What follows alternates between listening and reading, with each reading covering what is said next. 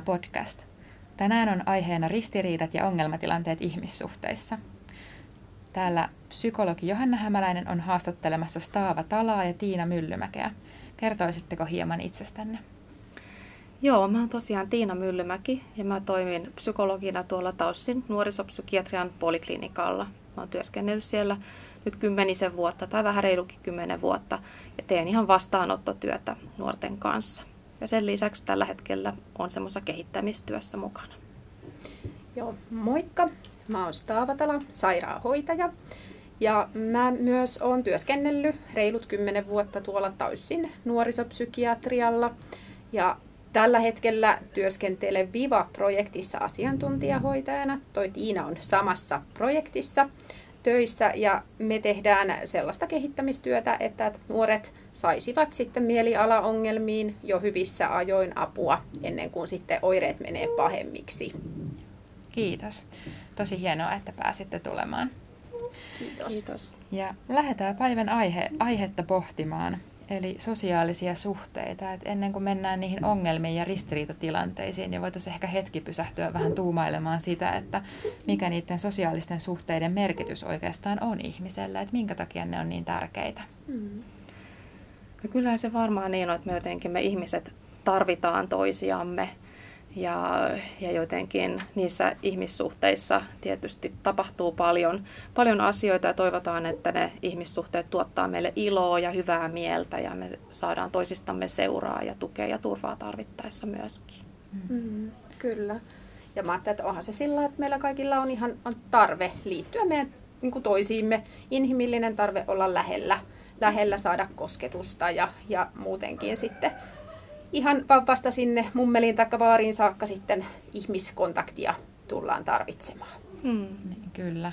Ihminen on sosiaalinen eläin. Näin Kyllä. On. Ja jotenkin se kyky solmia ja ylläpitää semmoisia merkityksellisiä ihmissuhteita, niin se on ehkä myös semmoinen perusedellytys semmoiselle turvaverkon luomiselle, jota me jokainen tarvitaan.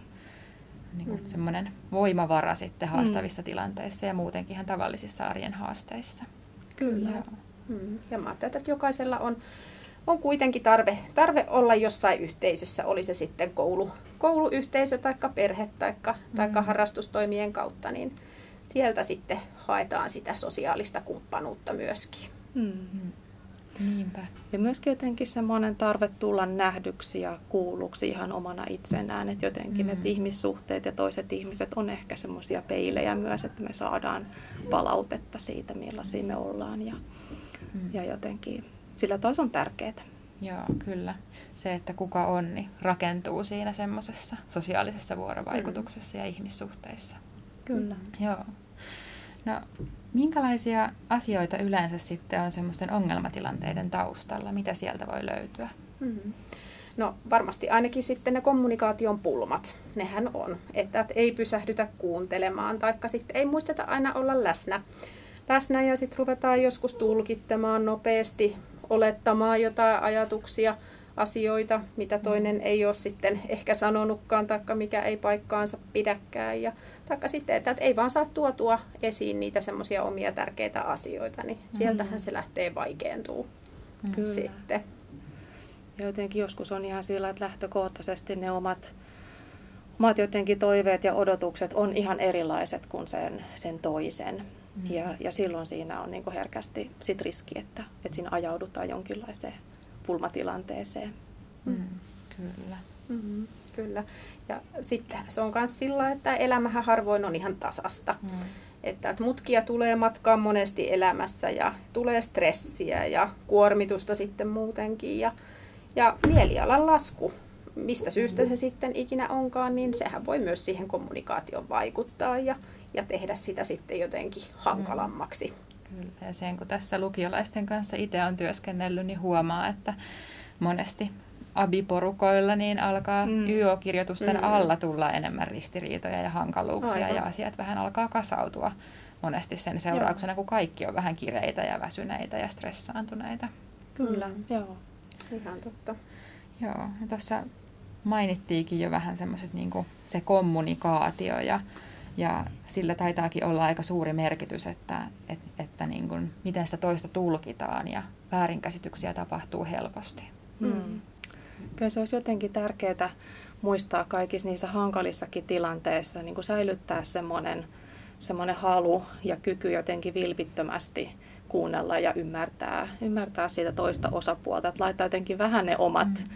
Omat tulkinnat ja oletukset ja eh, ehkä vähän ne voimakkaat tunteet, mitä saattaa herätä, niin hetkeksi aikaa vähän sivua keskittyä ihan, ihan kuulemaan, mitä mm-hmm. se toinen ajattelee, mitä se sanoo, jotta niin kuin voisi ymmärtää paremmin. Mm, kyllä. Mä ajattelin, että ihan tosi tärkeää on pysyä rauhallisena. Mm. Että, että, että, että niin kuin silloin kun tunteet lähtee koh, niin kuin jotenkin keulimaan ja ääni kohoo ja muuta, niin sittenhän tulee helposti sanottua mm. sellaisia asioita, mitä ei pitäiskään, taikka sitten tekee niitä vääriä tulkintoja. Mm. Että se semmoinen, semmoinen rauhallisena pysyminen on tosi mm. tärkeänä, tärkeä juttu, ja sittenhän voi myös harjoitella niitä omia toiveita kertomaan sillä mm. aidosti ja mm. avoimesti, rehellisesti. Mm. Ja, ja tota, mm. se on se kommunikaation tärkeys. Niin, jotenkin semmoinen mahdollisimman aidosti ja suoraan ilmaiseminen ja sitten rauhassa kuunteleminen. Niin. Ja sitä voi joutua ehkä ihan harjoittelemaankin, että pysyy rauhallisena silloin, Kyllä. kun on, on joku ristiriitainen tilanne. Että, Joo. että semmoisia ihan omiakin kehollisen rauhoittumisen keinoja, että mm. oppii vähän hengittämään syvää ja laskemaan kymmeneen ja ehkä tarvittaessa vähän poistumaan tilanteestakin hetkeksi. Totta. Että voi Kyllä. palata kuulemaan sitten toisen kertomaan. Kyllä. Joo, se ei ole aina helppoa, mutta sitä kannattaa mm. tosissaan harjoitella myöskin. Mm. Ihan totta. Se muutamia ajatuksia jo heti tuli siitä, että miten, miten, mitä olisi keskeistä siinä ongelmatilanteessa huomioida, mutta mitä muuta voisi sitten tehdä, kun huomaa, että niiden kavereiden kanssa on ehkä useamminkin ongelma- tai ristiriitatilanteita? No ainakin jotenkin se, että et, et niiden olettamusten kanssa, kanssa pärjääminen, että et suitsiin niitä, että me ei voida tietää, miltä toisesta tuntuu ja mitä toinen ajattelee. Et, et sitä kannattaa aina kysyä, että mm. se on mm. semmoinen hyvä, hyvä tapa toimia, toimia siinä, että vielä varmistaa ja kysyä, ettei, mm. ettei tule niin kuin, toimineeksi omien tulkintojen varassa. Kyllä. Ja mä että sanomatta jättäminenhän ei ratkaise mm. mitään. Mm. Että, että se lisää sitä, sitä niin kuin toisen, toisen tarvetta olettaa. Ja sittenhän se tilanne saattaa mennä entistä hullummaksi vielä, mm. kun ei lähdetä puhumaan asioista niiden oikeilla nimillä. Että... Mm. Mm. Kyllä. Joo, monesti kuulee sitä, että se painaa, että mulla on semmoinen olo, että ystävät on vihaisia ja sitten mm. niin lähteekin sitä kysymään, että niin voisiko heiltä vaikka kysyä ihan suoraan, mm. että mikä on tilanne. Ja... Mm. Niinpä. Joo. Kyllä. Ja se on myös haastava tehtävä, se omien, omien niin kuin, omienkin tunteiden sanominen, että jos ei siihen ole saanut harjoitusta, että miten voisi ilmaista sen, että on itse vaikka loukkaantunut Kyllä. tai suuttunut mm. jostain asiasta. Mm. Kyllä. Joo. Tosi hyviä asioita tuli tähän kommunikaatioon liittyen. Minkälaisia muita oleellisia asioita liittyy näihin ongelma- ja ristiriitatilanteiden ratkaisemiseen? Mm. Mä ajattelen, että anteeksi pyytäminen se tulee tässä ensimmäisenä mieleen, että, että jos on asiat mennyt solmuun ja, ja sitten on tullut loukkaantumista ehkä puolin ja toisinkin, niin sitten muistaisi pyytää anteeksi. Ja se, että, että ne ei, anteeksi ei ole vaan kirjaimia eikä se ole vaan sana, vaan, vaan sitten sen asian takana pitää oikeasti seistä ja, ja, ja sitten toimia myöskin sen suhteen, että tilanne lähtisi korjaantumaan. Mä että se ei ole helppo, helppo juttu kuitenkaan. Mm. Mm. Et siinä varmaan tavoitteena on semmoinen, että jotenkin sen anteeksi pyytämisen myötä semmoinen molemminpuolinen ymmärrys jotenkin lisääntyisi ja se luottamus lähtisi rakentumaan uudelleen. Ja jotenkin mä että silloin kun on semmoista isommasta loukkaantumisesta kysymys, niin tulee tehdä aika kovasti työtä sen asian korjaamiseksi, että, että se anteeksi pyytäminen on hyvä tehdä vilpittömästi ja antaa myös aikaa sille anteeksi antamisen tai anteeksi annon syntymiselle. Että jotenkin vasta sitten sen jälkeen semmoinen uudelleen lähentyminen on mahdollista. Mm-hmm. Ja jotenkin vapautua siitä semmoista syyllisyydestä, että se, se lähtee, se ihmissuhde korjaantuu.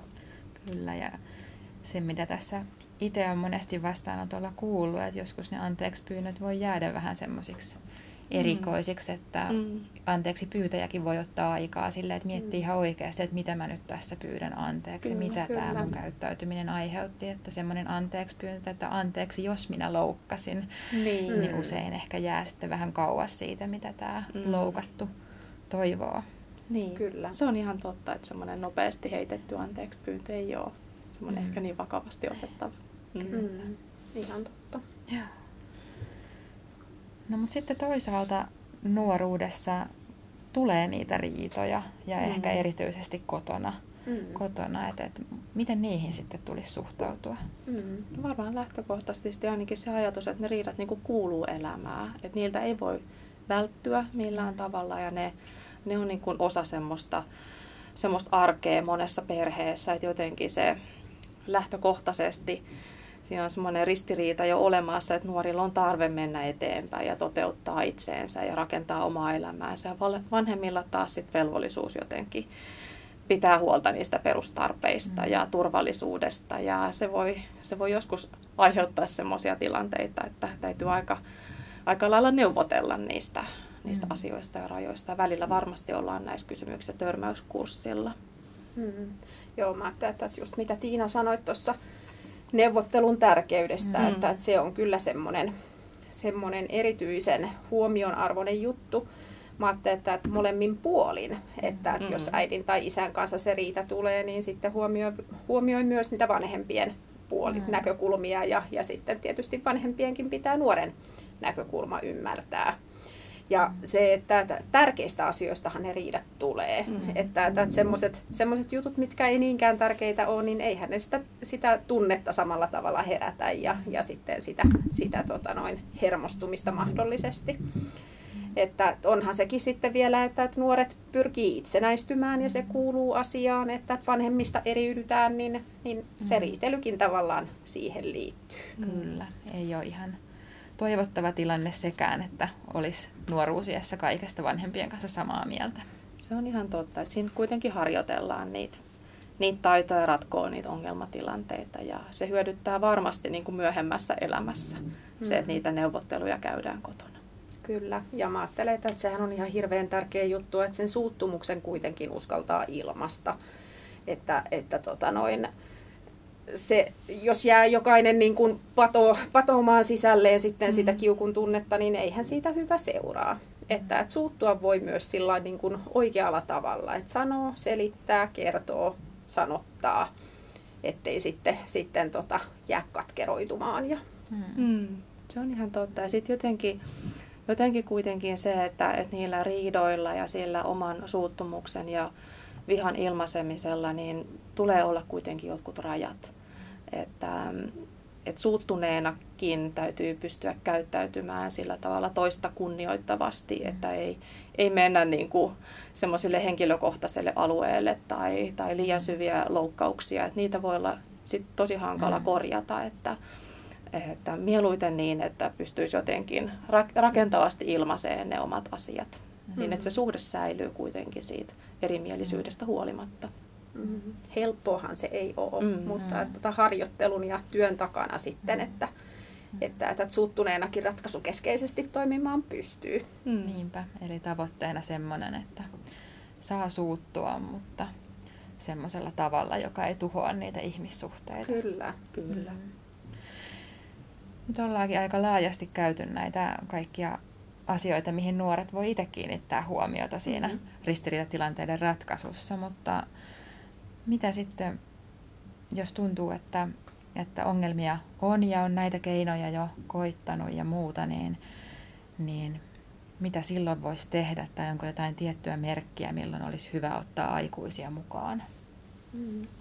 Mä ajattelen, että aikuisiinhan kannattaa olla yhteydessä sitten siinä kohtaa, että, että jos se tilanne ei vaan lähde ratkeamaan yrityksistä huolimatta, että, että jotenkin niin kuin se junnaa, junnaa se tilanne ja, ja sitten se, että, että jos on niin kuin olo sellainen, että ei ole turvallinen olo, mm. tai että kerta kaikkiaan sitä omaa mielipidettä ei saa tuotua julki, niin, niin mm. sitten, sitten on hyvä viedä, mm. viedä aikuisen tietoon asiaa.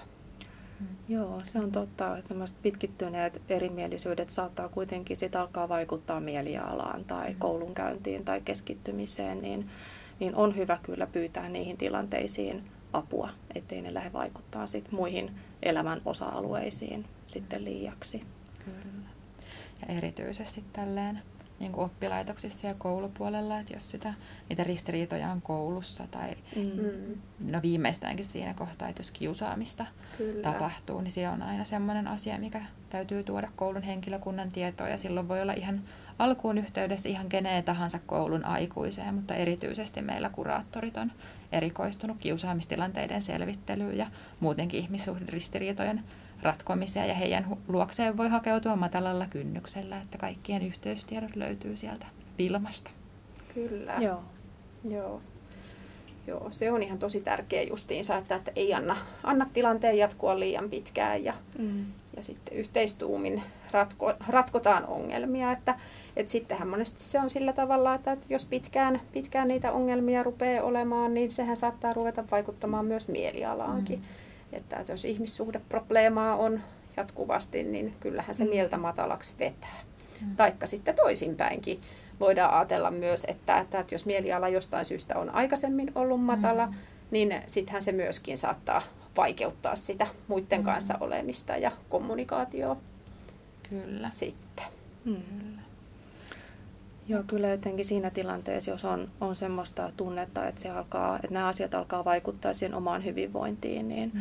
niin se on semmoinen hetki sitten, että, että silloin olisi hyvä sinne kouluterveydenhuoltoon mm. olla yhteyksissä sen ihan sen oman vointiinsakin mm. puitteissa. Ja mä että siellä on sitten terveydenhoitaja, joilla, joilla on sitten mahdollisuus auttaa näissä tilanteissa. Kyllä. Ja joissain oppilaitoksissa tosiaan meillä terveydenhoitajat aina oman työnsä puitteissa tekee myös näitä IPC-ohjauskäyntejä, että Tampereella ollaan siinä vaiheessa ja meillä tullaan kuraattoreja kouluttamaan sitten tuossa ensi vuoden aikana.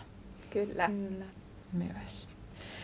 Ja ylipäätään meillä opiskeluhuollossa niin erityisesti kuraattorit on meillä näissä ihmissuhderistiriidoissa yleensä niitä henkilöitä, joihin ensisijaisesti ollaan yhteydessä, mutta kaikki me työntekijät aina siellä vastaanotolla pohditaan näitä vuorovaikutussuhteita ja ihmissuhteita ja sitä, että miten niiden ongelmatilanteita voisi ratkaista. Mm. Eli tässäkin se niin kuin on tullut monta kertaa puheeksi, että matalalla kynnyksellä yhteyttä, niin niitä ongelmia on aina helpompi ratkoa varhaisvaiheessa kuin sitten liian myöhään. Kyllä. Joo. Kiitoksia teille tosi paljon, että pääsitte mukaan. Kiitoksia. Kiitos. Ja kuulijoille seuratkaa meidän opiskeluhuollon Instagram-tiliä tukea alaviiva opiskeluun alaviiva tre. Kommentoikaa siellä podcasteja ja ehdottakaa meille uusia aiheita. Pysykää kuulolla.